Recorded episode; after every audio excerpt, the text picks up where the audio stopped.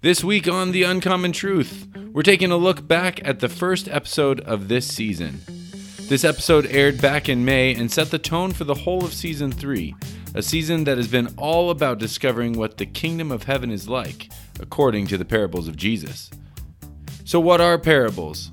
What is their purpose, and why was it Jesus' preferred mode of communication? More importantly, what can they tell us about the Kingdom, and how should we respond? Stay tuned to find out. And parables are, in my opinion, there's just very few that are hard to understand.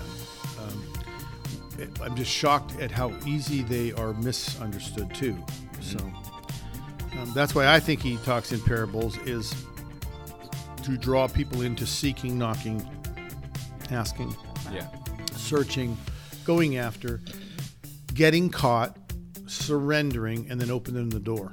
And that's what parables do for me. You're listening to The Uncommon Truth, a podcast about Christianity the way Jesus meant it to be. The Uncommon Truth is a podcast produced by the Father's House Church of Orville, California, and is available wherever podcasts can be found. If you missed an episode or want to share the show with a friend, visit uncommonpodcast.com. If you're listening on Apple Podcasts, please take a second to leave us a review. That helps us climb the charts so more people can find out about Christianity the way Jesus meant it to be. If you want to give us your feedback, you can email the show at uncommontruthdpodcast@gmail.com, and we'll try to feature your questions and comments in an upcoming episode. Finally, if you're looking to learn more about the Father's House Church, School of Transformation, or Life Recovery Ministries, visit fathershouseoroville.com. And now let's get into The Uncommon Truth. Here's what's coming up. Welcome to The Uncommon Truth, Season 3. Wow. I'm Max. I'm here with Steve and Vicki Orsillo, senior pastors of the Father's House Church. And I usually say as always, but we've had a kind of a stream of guest speakers. We kicked Steve out twice, haven't we? And kicked me to the curb. Yep. And we will next week. No, we're not kicking you next week. We're just adding. We're kicking her to the curb. Well, maybe. She doesn't, sometimes she doesn't feel like she gets a whole lot of time to speak between the two of us. And next week we're going to have our pastor who married us, and him and I have loads of ammunition about when Steve was 23, 24, 25. So there'll be funny stories. Okay. So Steve will sit there. Back to the archives. He's fidgeting already. His skin is crawling. Well, we're really here on Season 3, which I mistakenly called Season 2, Season 3 for about 4 episodes, but this is the real Season 3. Real deal. And we're going to be getting into some stuff about parables. And as Luke and I, our producer, we were sitting down like, what are we going to get Steve and Vicki's opinions on, views on? What haven't we talked about yet? And we started thinking, there's lots of parables where Jesus says the Kingdom of Heaven is like, and if there's anything that we need to really know what something's like, it's probably the Kingdom of Heaven. That's right? Exactly. You want to know what that is. Yep. So that's what we're going to be covering. That's Season 3, and you've probably seen the promo that we're going to film after this. All the listeners have probably seen it. We're gonna film it after this for about 30 seconds. So hopefully it goes well. Oh, we are. Yeah. So am I involved? Yeah. Oh, okay. Yeah, you guys tell us what you think. I wish I would have worn my, put more makeup on or something. But anyway, go ahead. So you guys doing all right? What's new? Well, we had the dedication of Avie's Place a week and a half ago. That was amazing. Wild. Yeah, that was wild. You're wearing the shirt? Yeah. Wearing the shirt, Avie's Place. That's our little granddaughter. And what's cool about the dedication, and it's going to be almost a $3 million fully inclusive park for kids that are handicapped and not handicapped. And, our granddaughter had leukemia, and she couldn't play with her sisters when she was in a wheelchair. So we're going to make this incredible Disneyland kind of park. And what's cool is that everybody is so excited. Nicole and Louie just did an interview, and the guy, the DJ, said, "Yeah, I've never considered kids with handicaps not being able to play." Yeah. And he goes, "That's what a worthwhile thing to be a part of." So he was very excited, and it just transcends every social strata and every political strata. People can, everybody has someone they know that is emotionally or physically handicapped. There's somebody so it would be, so that's what we're working on. It's going to be a beautiful place. If you want to see it, go to avsplace.org or like Avie's Place on Facebook. Yeah, and we need a lot of help with that, right? We need a lot of help. Mm-hmm. That's all being fundraised and private funding. I know, like maybe we're in competition because I've agreed to be one of the groundbreaking sponsors. Mm-hmm. So I'm trying to drum up $1,000 of sponsorship. I haven't started yet. Besides, yeah. You got your, I guess we're ahead of you. Our own pledge, Sheree and I and our kids' piggy bank. But your name will always be on the sign, which would be kind of cool for your kids for generations. But we all know a lot of the same people, so I guess you're probably winning. But we are looking for more of those people to jump in and help. You have to go far. You go back home. Go to your Denver. Yeah. Go to your Winnipeg. Friends, that's where you go. Oh, they'll be interested for sure. Yeah, that's where. I was just reading about a camp in North Carolina called Victory Junction. Maybe Kyle Petty, the race car driver. Yeah, yeah. Oh yeah. His grandson died in a race, and he built this camp in memory of his son. Mm-hmm. Wow. And I was reading about that and looking at some of the stuff, and it's nothing like it, but it's a camp. Yeah. And ours is a playground, and it's like, this is the coolest thing. That, oh my goodness. His thing is really cool. This thing is really cool, and there's a lot of interest. And I think if what's shocking is we can really only talk about two. It's not like, there's camps all over the United States. Yeah. Well, there are more than what we just said, but it's just few and far between. Yeah. Yeah.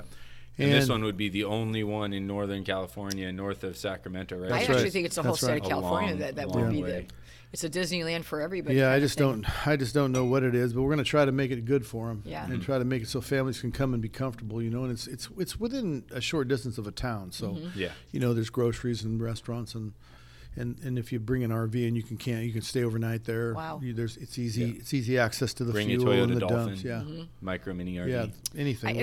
I think for the I know this, we're kind of took a bunny trail, but the truth is everybody who listens, you can be a part of this and telling your friends that have handicapped children, planning a trip someday, because we'll actually have I believe 3 or 4 little overnight houses, right, Steve? Little houses that they could stay right there, and we're talking like these houses are on a little pond, little small pond, and there's streets, and in the center of the little Avie's Place is a three level structure, which we believe is the only place in the United States that a child in a wheelchair could at least get to the second floor. Mm. We're trying to get them to the third floor, but we know we can get them to the second floor. And can you imagine? They can't do that. Yeah. And so it's going to be like a little mini just fantasy land for not just handicapped kids, but their family too, their friends. Yeah. So it's, if you haven't seen it, just aviesplace.org and look at the schematic. And we broke ground last week with all the dignitaries in Orville, including the special ed director of Orville, of Butte Elementary, County.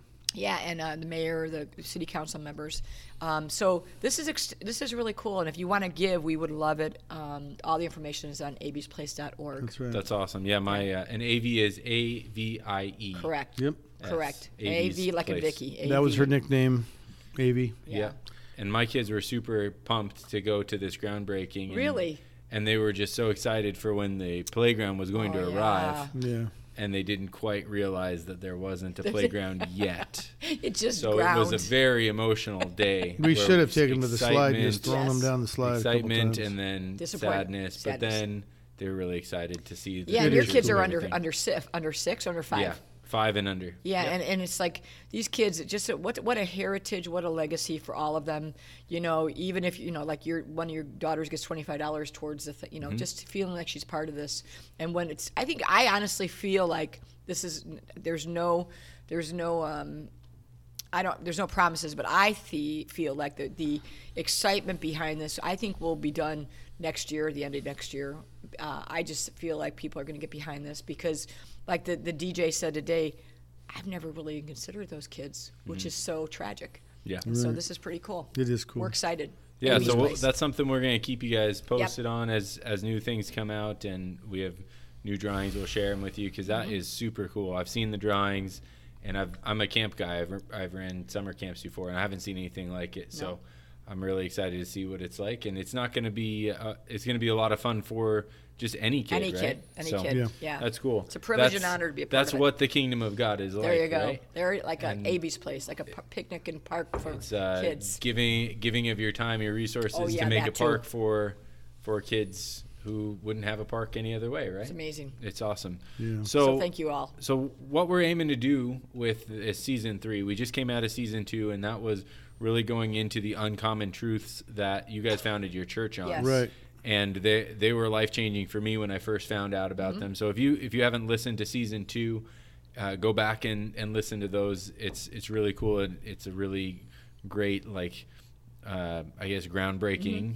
for foundational, right? It's very foundational. But if you have and you stuck with us all the way through that time, this is when we get to hear some even more uncommon truths about mm-hmm. what the kingdom of God is like, because we all have these ideas of, you know, this is popular culture puts like, oh, it's heaven, it's streets of gold, it's the pearly gates, it's St. Peter, it's mm-hmm. all this. But when we actually think, like, well, what does Jesus say the kingdom of God is going to be like? And he laid it out there in parables. And so I wanted to get into some of those. And before we get into the parable I wanted to talk about today, I was kind of wondering, why did Jesus talk in parables? He taught people in parables. He taught people in regular, you know, do this and do that. But it seemed more often than not, it was like, let me tell you a story. So why was that? Seekers find. Askers receive. Wow. Knockers have the door open for them. Wow. Everybody standing around doesn't get the gold unless they become a seeker, wow. asker, and knocker. Hmm. Only those who open the door to their heart to give their life away get to know these secrets. And I think a lot of people fall short of that, and they just pick up the pebbles on the outside, or they pick up the crumbs. They're not ready to. They don't want to go get. Mm-hmm. The feast. Mm-hmm. They're not wanting to run all the way to the prize or across the finish line kind of thing. And parables are, in my opinion, there's just very few that are hard to understand. I'm just shocked at how easy they are misunderstood too. Mm-hmm. So that's why I think he talks in parables, is to draw people into seeking, knocking, asking, searching, going after, getting caught, surrendering, and then opening the door. Mm. And that's what parables do for me. They teach me a truth that is unheralded. In the book of, what did we just finish? Matthew, 5 in a row, tell us that all the people who think they're saved are going to be sifted like wheat. Wow. And only those who did what he said are going to be kept. Those that didn't fill their lamps, those that didn't feed him when he was hungry, those that didn't keep at work in the Father's vineyard, it just goes on and on.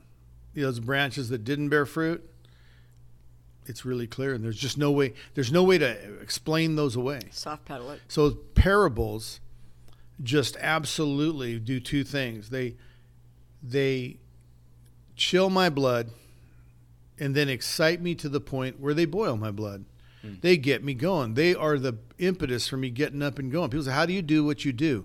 I've read Jesus. Mm. I let him teach me instead of me trying to teach him or let somebody else teach me.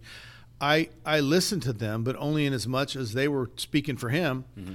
And I let him teach me, and he teaches in parables. Yeah. And I went after it. I said, I don't understand. Show me, tell me. The first will be last, and the last will be first. How confusing is that? Like, what? I kept thinking, okay, then I'll go slow so I win, but then aren't I trying to win? So then I lose. But then if I lose, I win. I don't get it. What do I do? I'm so confused. Lord, help me. And if you seek him and surrender and you say, Lord, I'm desperate to know the truth, his voice, his small voice will tell you the truth. It happens for me every single time. Hmm. And that's why he speaks in parables, because those who seek find, those who ask receive, those who knock, the door gets opened. I want to just, so the first shall be last and last shall be first. I think we've all really struggled with what that means. And probably about 20 years ago, the Lord, you know, spoke to Steve and said, the truth is we all finish together, arm in arm. There is no first, there is no last. If you're a believer, you're not a captain or general. You don't go across the line as a captain or general. You go across the line next to the person who's a private, who's it just began mm-hmm. yesterday, or as a person who has been walking for 75 years. We all get the same prize. And I was like, oh, I get that. Am I saying that right? Absolutely. Yeah, just that it was 45 years ago. Well, I think it feels like 20 because we were married so long. Yeah. Yeah. Is that a fact check? 45. Thing or I remember right where I was when he told me. I remember the crowd I was in. We were talking on. They were teaching on this scripture. Was it before we got married? Oh yeah, I was in the body at Jim and Mary Shaman's house in Carmichael, California, at this group. The group I always talk about backpacking with. You know that group. It was sitting on beanbags and worshiping, and all of a sudden, it'd be 4 in the morning or 3 in the morning. We've been worshiping.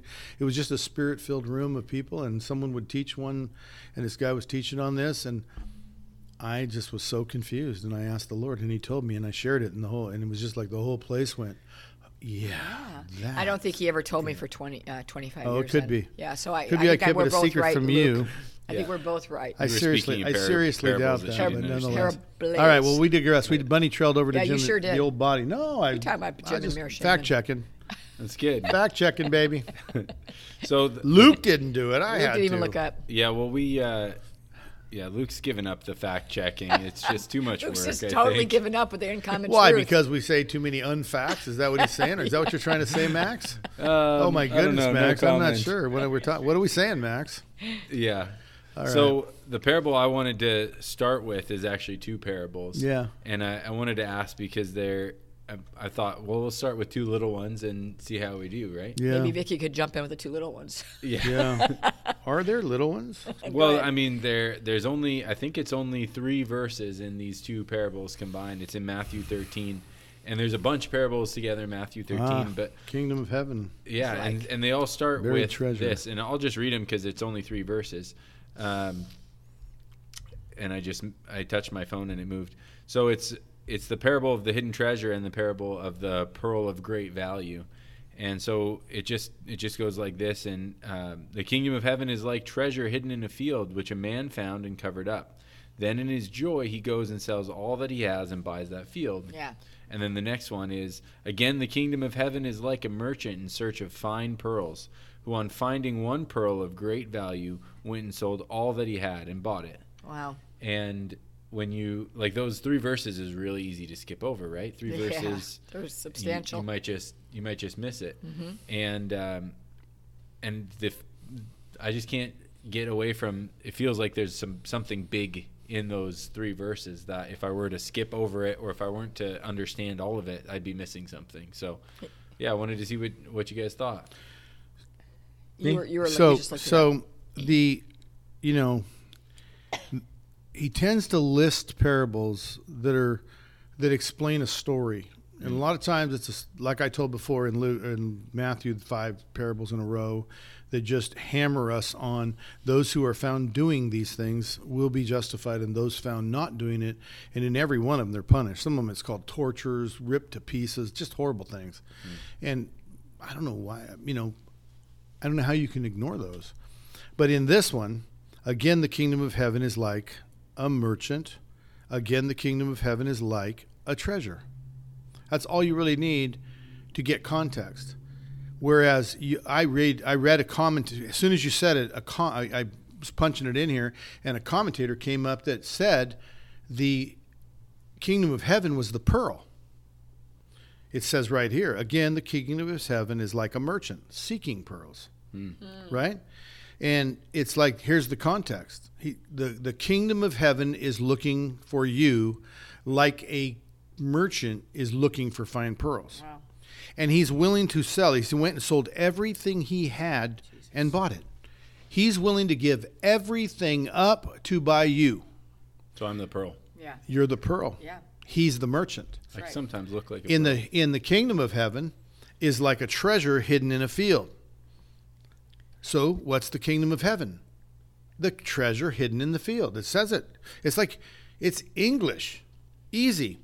And a man found hid again, and for joy over it, he goes and sells everything. Now the man decides that the kingdom of heaven is worth so much, he gives up everything. He doesn't fit it into his life. He doesn't try to make it blessed aspects of his life. He doesn't try to hide parts of his life. Everything means everything. Everything. All means everything. All. And it's just crazy what we have done with the idea of Christianity. The kingdom of heaven is supposed to be what we live in right here. We're supposed to be in the kingdom of heaven, and the kingdom of heaven is coming, and the kingdom of heaven is where we're going. Come on. And all three are just like the Trinity, the Father, Son, Holy Spirit. They're just like an ice cube that is solid, liquid, and vapor at the same time as steam is, boiling it. And it's just like all the different examples of 3 in 1 that we have in this world. The kingdom of heaven is in me, right here, and I'm going toward, and I'm going to, and my one day destination. Already, so not yet. Yeah, it's always. And so the kingdom of heaven is like a buried treasure. When a man sees it, he says, this is so great. He gets so overjoyed at the greatness of it that he gives up everything. Not 10%, not Sundays, not an idea or a statement of belief, but everything. He's totally transformed. If you read down, there's more parables. There's one about dragnet catching fish. There's one about a lady putting leaven in the flour, and it says until the entire lump is leavened. And it's the kingdom of heaven is like leaven that a woman puts in flour until it changes everything. Now, okay, so I see the kingdom of heaven and I'm not totally changed, but if I'll put it in me, if I'll let that kingdom of heaven be in me, the idea, the purpose of that is to completely change me. Well, that's good. And so when these parables are spoken, it says the kingdom of heaven is like, or maybe compared to, or maybe looked at as a treasure, a merchant, leaven, pearl. The kingdom of heaven is like a dragnet. It's out there trying to catch everyone. It offers itself to everyone, and some of them will be good fish, and some of them won't be. Everyone gets a chance at the kingdom of heaven. So to backtrack, this list of parables, kingdom of heaven is like a treasure that when you find it, you got to give up everything to possess it. It's expected that you give up everything. Everything includes everything. My wife, my kids, they go behind it. The most important thing in my life is the kingdom of heaven. The best thing for my children and my wife is me putting the kingdom of heaven first in my life. The kingdom of heaven is looking for me. He's like a merchant looking for me as a fine pearl. And the kingdom of heaven, they will give up everything to possess me. I've got to be possessed. I've got to be owned. It's no longer I who live, but Christ who lives in me. And it's like a dragnet. Everybody hears it. Everybody's swept up in it. Everybody gets to know that the truth is here, that you can have it. And then the kingdom of heaven is like, full of all kinds of people, but certain ones get kept and others get thrown out because they won't be bought, they won't sell everything, and they won't be leavened. They won't let themselves be changed until everything is changed.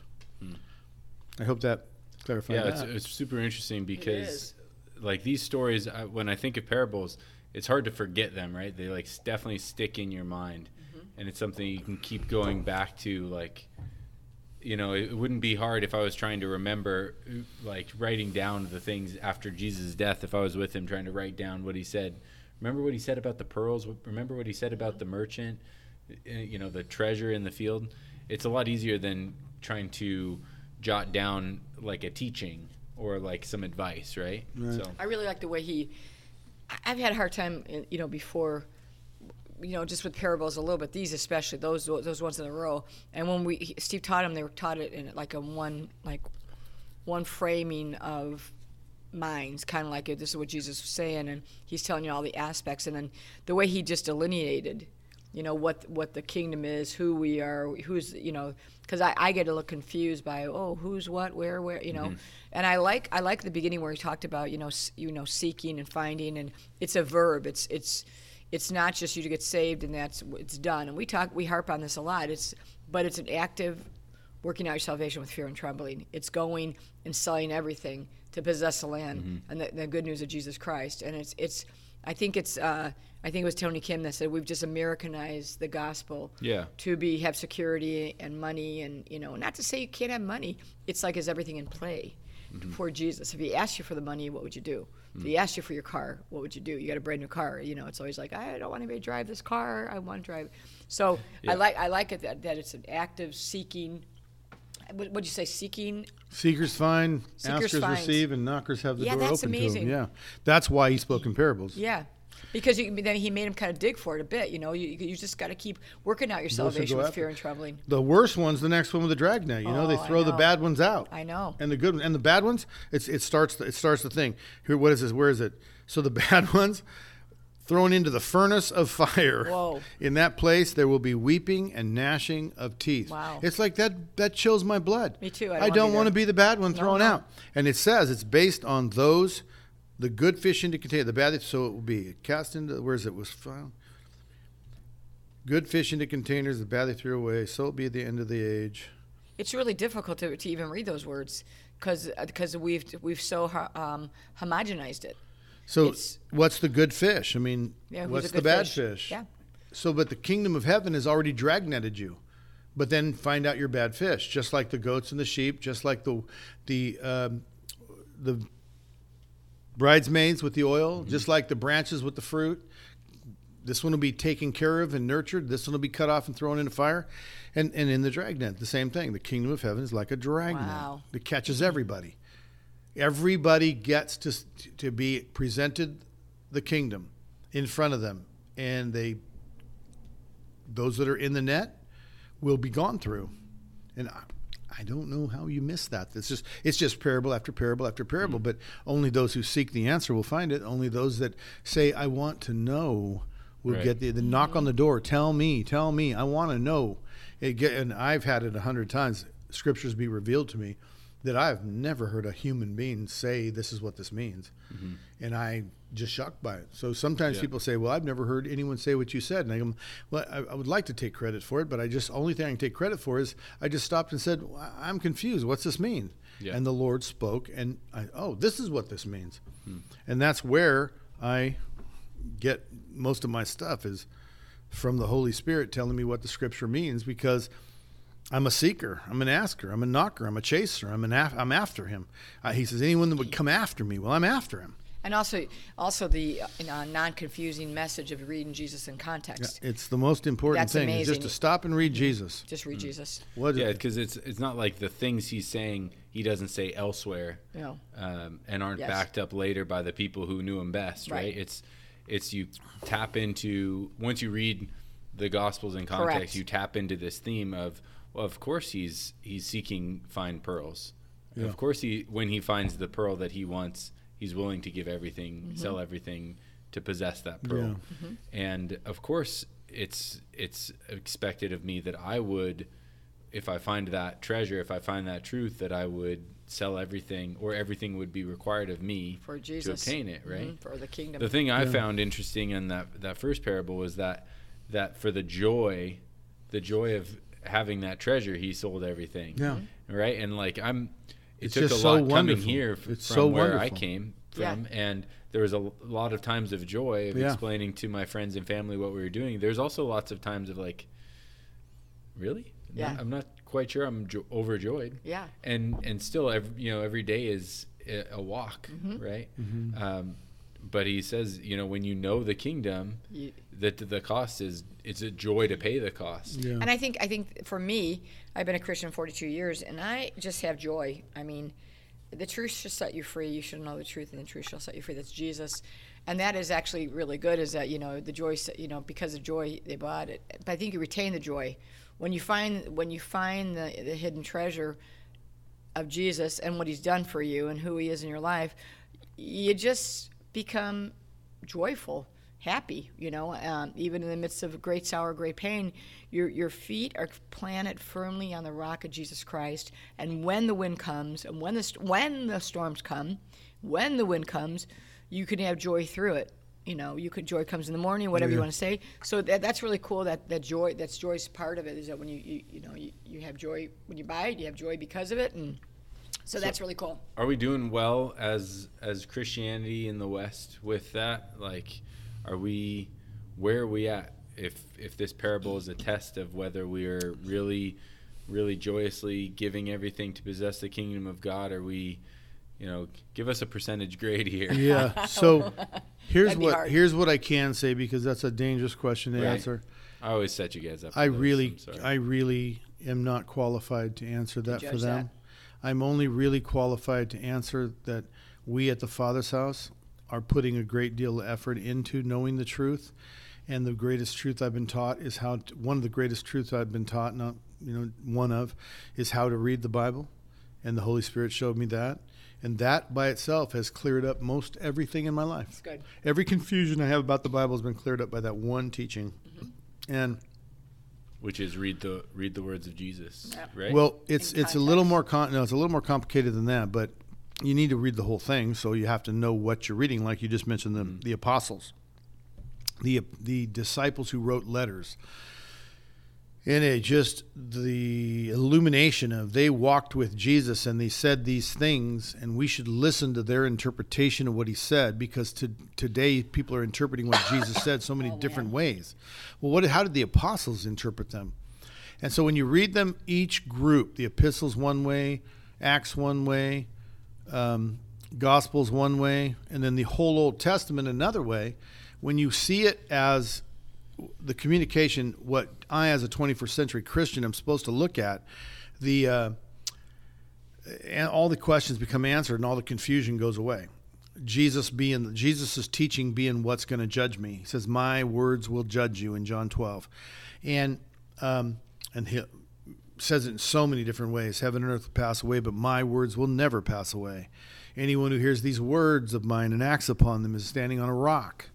And anyone who doesn't, reads them and doesn't act upon them, is like on sand, and your house is going to fall, and it's going to crash. And so even those are parables.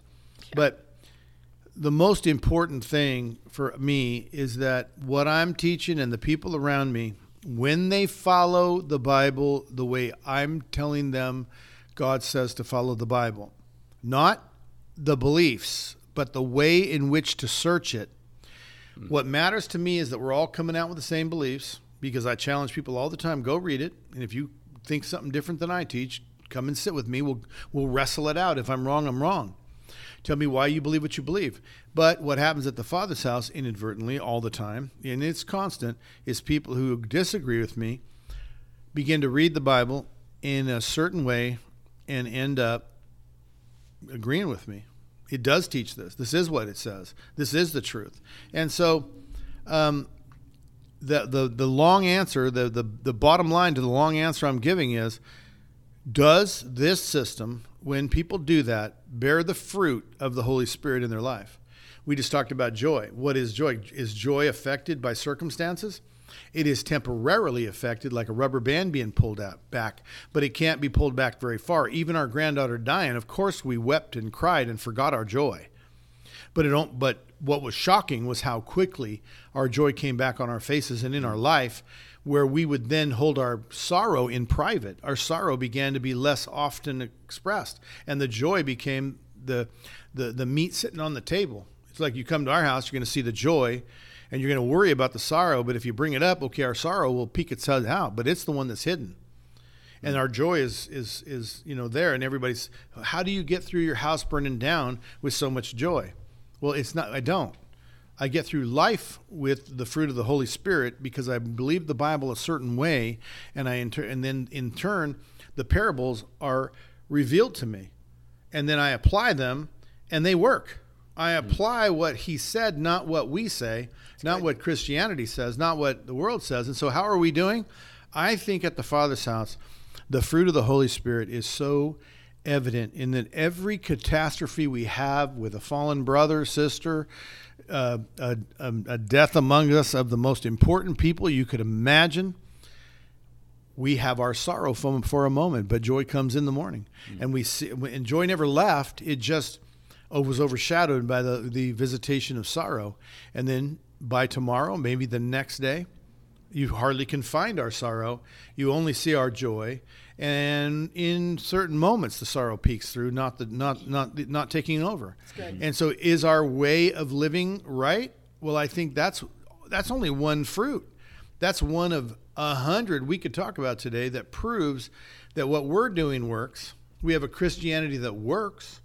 We don't have sexual immorality among us hardly ever. And it's not you die if you do, we hate you if you do, but it is for the joy of the Lord. It's for, I want to be obedient. I want my actions to say I love him more than my words. And so it's just like, this is what the Bible teaches. Your actions say you love him more than your words. And how you read the parables, how you interpret them is based on an overall reading of the Bible that puts you in a position to teach this. And then what's the fruit of it? How does your life work out? And here at the Father's House, I can say we're doing stupendously well. Is Western Christianity doing that? I'm just not qualified to judge that. Each man is going to stand before the white throne. The judgment seat of Christ is what it's called, and give an answer for it. And I don't know. I can't answer that question. I think I just want to clarify what you said about sexual immorality of a fallen brother. Yeah. I think you just said that we love them, and that's true. But you know what? There is consequences to their actions, and sure. There's repentance, and but a pastor hardly, will never be a pastor again once they're sexually immoral at the Father's house. But it hardly ever happens. Correct. Here, right? Yeah. So that's right. It's just we don't have the, and we are on the watchtower, and we don't tolerate. The words of Jesus. We do what Paul says. Mm-hmm. We do not have that in our leadership group, and we do it out of love, not heavy-handed. Condemnation. We don't do it out of condemnation. We do it out of love for one another. That's right. That protect you from falling, because your self-hate, your self-shame and incrimination, and your just loss of what you had in the spirit is so big that really what we're looking at is, are we getting a good grade? You know, the question is about Christianity as a whole, but are we getting a good grade? I think every person has to look at that, don't you? Yeah, yeah. You have to, and I think study show yourself approved. So yeah. If we're looking at that parable, it's have I given up everything to possess the kingdom of God? Is your mind and your heart ready to, if you know the world system just falls and you have nothing, are you gonna make it? You know, are you gonna blame God? You know, it's like having everything in play, including your family, under the throne of God. Mm-hmm. It's a heart check, and it's what Jesus says. Did I interrupt you? So talk about you've given up everything, and you think you're doing great, and then all of a sudden you find out you got any stories about that? Well, for us, we thought we were there, and I think he's alluding to when on January 1st. When we were going to lose 12 years ago or something. Yeah, we were going to lose all these houses. We had a lot of houses, and we lost fortunes in the crash of the economy. And he told me we're going to lose everything, and I've always allowed him to be in charge of the construction, because that's his forte and everything like that. And he told me we're going to lose everything, and I was really mad at him. I was angry, and I remember it was December 31st, and I remember waking up on January 1st saying, this year is going to suck. I've never felt my blood pressure. I don't usually suffer from blood pressure, but that day I could actually feel the pulsing. And the Lord spoke to me in a very sweet way, and he said, so when he was making a lot of money, did you question his motives or his decisions, or did you just spend it? And I'm like, well... guilty, and then he said, so why are you so angry right now? And to see, everything wasn't in play. My hope was in houses and money and cars and prestige, and that moment it really was a very much a Waterloo for me. And then when the house burned down, that again was, I think I actually passed that test, but I failed horribly when this was happening. And from that moment 12 years ago, I really felt, I've come a long way. Everything, you always have to go back though, because it's like, if you're like, everything everybody can really identify is like, you make so much money and you depend on that money every week, and then all of a sudden it's gone, or God asks you to live on faith. You're like, I just don't think I can do it. I don't have the faith to believe. Mm-hmm. And then, so you got to go back and kind of, the Holy Spirit has to kind of recycle you. And But it really is a heart check, and it's, you think you can do it, and then it just circumstances impose themselves on you, and you really are like, holy cannoli, it's hard. Is that what you're talking about? Yeah. So okay. For me, you know, it's you're sitting in sackcloth and ashes, and I mean, yeah, it really was. It was a loss of $8.5 million. Yeah, weird. And it was, so the debt we were left with was like astronomical. Everything underwater, everything, you know. And what do you do? This is when you find out if you have given everything, mm-hmm. if you have sought the treasure, if you have allowed the merchant to buy you. Yeah, that's good. Are you owned by him? Do you possess the treasure of the kingdom of heaven? And are you the good fish, or are you just one of the fish in the net that needs to be thrown out so that the catch can be good? All right, well, what are you? You know, are you the leaven? Are you let the leaven change you? And it's the test is on. And you sit in the sackcloth and ashes, and you truly wait for God to do something. And then you remember, no, it's the asking, the seeking, and the knocking mm-hmm. that makes the truth work in your life. That's and you good. Go after him. Okay, I was going crazy fast, willing to do everything when I had a real estate office and a huge construction company and a church that was growing and doing all kinds of ministries. And I had 4 kids actively in sports, and I had 5 acres, and I had this. I was going crazy after him. And I was successful. So it all crashes and falls in a pile. I am not successful. And I'm sitting there. Why am I not going after him now? Why? I mean, okay, so I have less. I always had a new truck, you know. And after that crash, I was driving a really old Colorado, you know, Chevy Colorado that I had bought for an employee at one point, and it was still stuck in it was the only piece left in my company. And I drove this Colorado for a couple of years. No air conditioning. Yeah. Mm-hmm. And it was like, what a difference. Then I ended up in a car, in a sedan. And that really killed me. Who am I? Construction company. Yeah. It was weird. Who am I without a truck? I've had a truck every day of my adult life. What am I doing? Identity crisis. Honestly, who am I? And the question had to be answered that I am an asker-seeker. I am after him. I am a man who hears him and acts upon it. And in this truck or that truck, shouldn't I be doing the same thing? In this house or that house, living under a tree, shouldn't I do the same thing? Yeah. Who am I to cry about what I've lost? I certainly have not suffered to the point of what he suffered for me. I haven't paid the price for my treasure that he paid for his pearl. Mm. And so I really woke up and just started going. It doesn't matter. You can call me a failure. You can do whatever. But here, I have a calling. I have a relationship with God. He still loves the lost. And I'm supposed to go after him. And really, I think those are the best part about those situations is you find out who you are. Do you sit in sackcloth and ashes, curse God and die? Or do you say, I've been tested. It's not up to him whether I come out as gold. He's testing me. I'm going to come out as gold because I'm going to go be gold. Mm-hmm. I'm going to go buy my treasure, give my life for the trade for my treasure. My treasure is going to bring me such joy for the possessing of it. I'm going to let him buy me and let him own me and be his temple. And man, we walked out of that situation. We were so shocked. How do you make such incredible stuff out of mush, man? We were deep in the hole, and we walked out and went, man, we didn't lose anything. We got rid of it. And the thing is that we look back 13 years later, and our faith grew from that day. Oh, my gosh. Because we know he hears our cry. I mean, I used to be able to believe for, like, $50, you know, that he would, you know, I'd get it. And now I can believe for, you know, Avie's Place for $3 million. I know it's going to happen.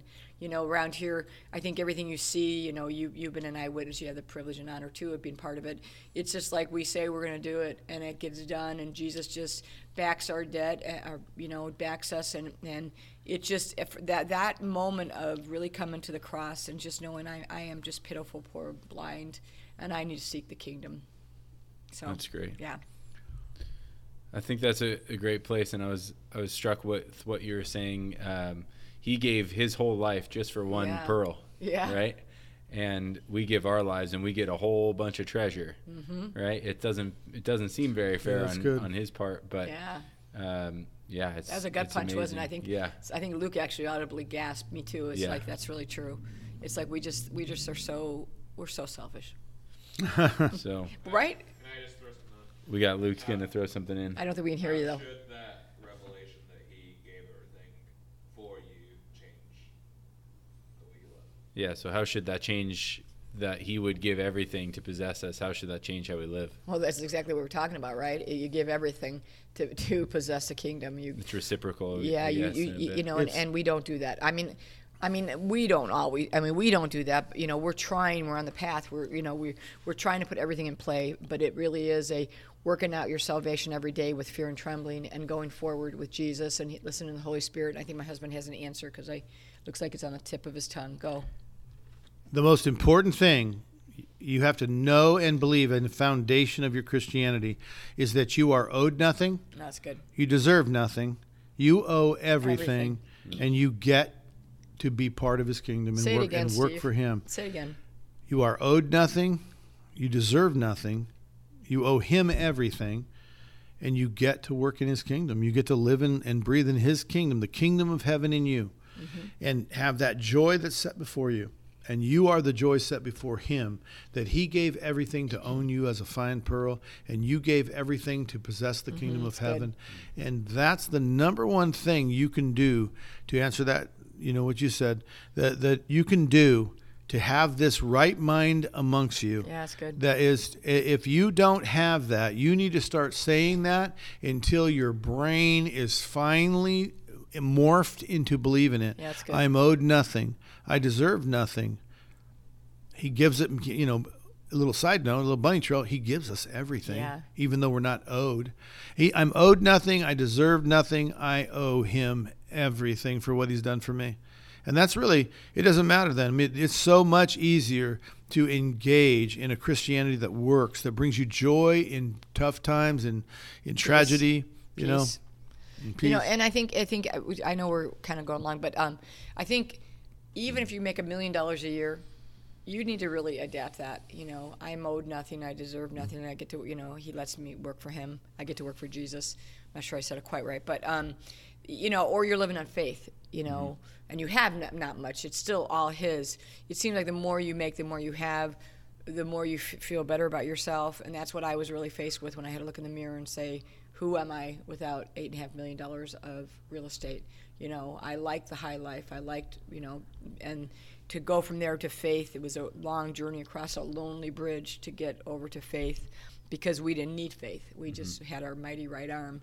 And it's really important, no matter where you are, no matter what you work at, no matter how smart you are, you need to adapt what Steve just said. It'll change your life. Everything about how you respond to these parables will change. If you can really let those words change you. If you really believe it, you start really believing it. He owes you nothing.